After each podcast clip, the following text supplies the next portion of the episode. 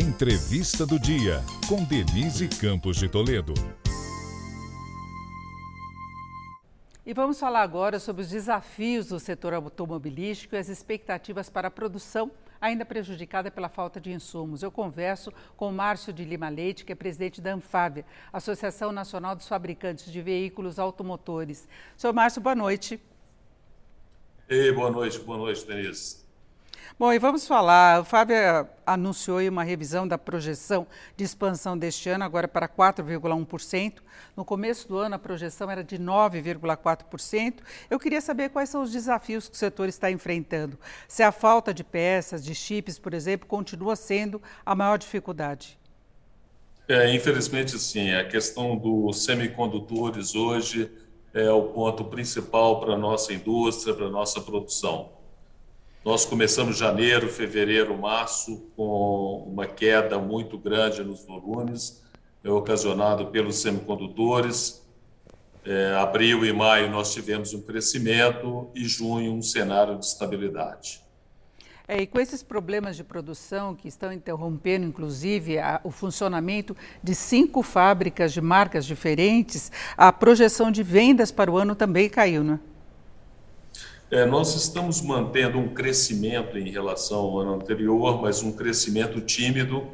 É, nós tínhamos potencial para um crescimento maior, uh, mas infelizmente a questão da produção tem sido o nosso maior desafio.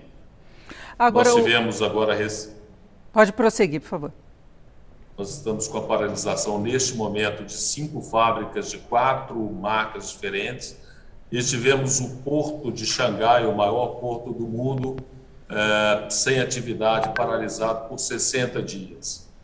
Agora, o setor trabalha com alguma perspectiva de melhora desse cenário, porque nós tivemos consequências da pandemia, da primeira etapa, depois nós tivemos novos lockdowns na China, o senhor citou inclusive a questão do porto. A gente vê o mundo todo enfrentando essas dificuldades, a indústria penalizada e o setor de automóveis em particular, não é? É, o mundo, nós é, temos uma capacidade de 135 milhões é, de unidades. No início do ano, anunciamos uma produção mundial em torno de 86 milhões e agora estamos revisando para 80 milhões a nível mundial. E o Brasil também nessa acaba sendo afetado. Então, o Brasil tem um crescimento, porém, um crescimento mais tímido daquilo que a gente vinha sinalizando. Agora, em relação às exportações, as projeções continuam favoráveis. Esse segmento não tem o mesmo problema que é registrado para a oferta doméstica? É, tem sim. O, alguns produtos têm características próprias de exportação, então são afetados em algum momento de uma forma diferente do mercado interno. É, houve um crescimento muito grande no Chile, Colômbia, Equador, e isso acaba elevando um pouco mais os nossos números. Apesar desse crescimento, quando a gente compara com o ano de 2019, o crescimento não é expressivo. Nós temos praticamente empatados com 2019, mas crescemos quando comparamos com 2020 e 2021.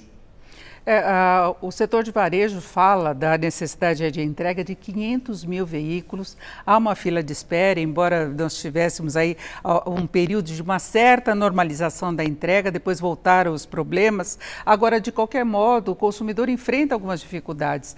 O preço do veículo aumentou muito e tem a questão de alta dos juros. O setor está contabilizando isso também nas projeções?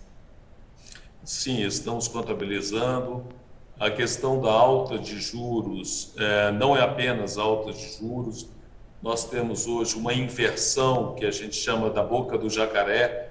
É, nós tínhamos 60% do total das nossas vendas eram vendas a prazo e algo em torno de 35% para 40% de vendas à vista.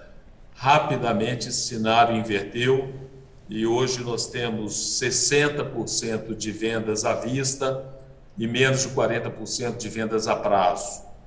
Então, isso é uma inversão significativa, muito em função de restrição ao volume, restrição ao crédito. Ah, agora, nós temos essa demanda reprimida, essa fila de espera de pessoas que, na verdade, têm uma condição financeira de aguardar pelo veículo, de planejar a compra.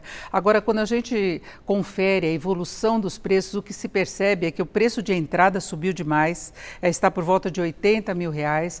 O, o consumidor ele não encontra um, um carro popular de fato, zero quilômetro se ele quiser, ele teria de entrar pelo segmento de usados, que teve uma alta de preços muito forte. Essa mudança veio para ficar? Os planos aí de, de lançamentos das empresas hoje são diferentes? Então, hoje nós temos uma quantidade muito grande de lançamentos de veículos.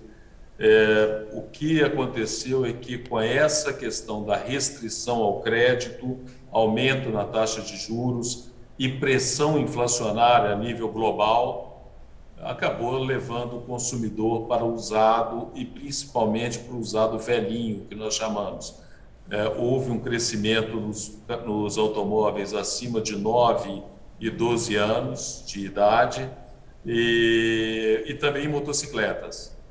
Então percebe-se que essa faixa de entrada foi a faixa mais afetada por, essa, por esse cenário e uma migração para aqueles de um, de um valor um pouco mais elevado.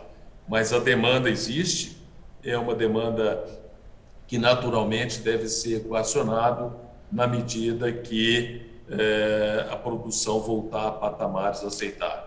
Isso quer dizer que as montadoras voltariam a ofertar carros uh, considerados populares, ainda que o custo tenha aumentado, mas em questão de modelo mesmo, dos acessórios que são colocados, a conectividade, que é um fator que também encarece o veículo, né?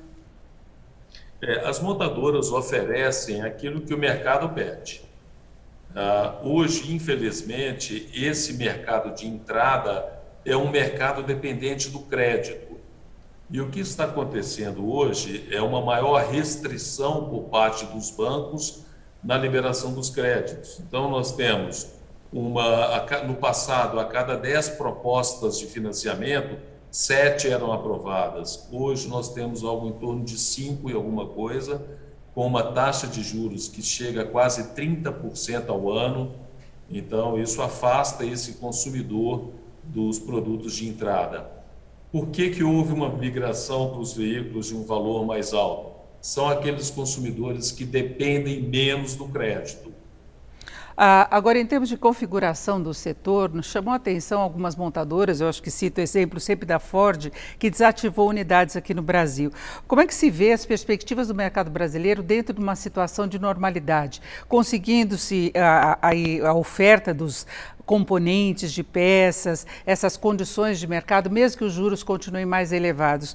Qual o interesse hoje das montadoras no Brasil e qual o mercado consumidor potencial? Primeiro, as montadoras estão investindo no Brasil o maior ciclo de investimento da sua história. Nós estamos investindo 55 bilhões de reais, é um investimento bastante expressivo. Algumas montadoras, de fato, optaram por estratégias globais e encerraram a sua produção no país, mas outras estão chegando. Então, nós temos investimento de empresas que estão entrando no, no mercado e com grandes investimentos. O mercado é um mercado extremamente relevante e o Brasil fundamental na América do Sul e na América Latina. Agora, qual seria a perspectiva para o ano que vem? O senhor já conta com essa normalização?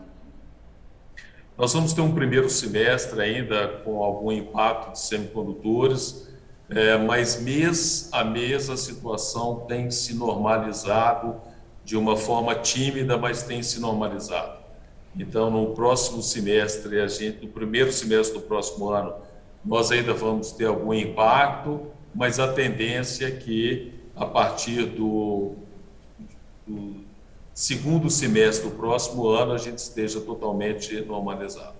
É isso, ouvimos o Márcio de Lima Leite, que é presidente da Anfávia, Associação Nacional dos Fabricantes de Veículos Automotores. Senhor Márcio, muito obrigado. Essa foi a entrevista do dia para o podcast do Jornal da Gazeta.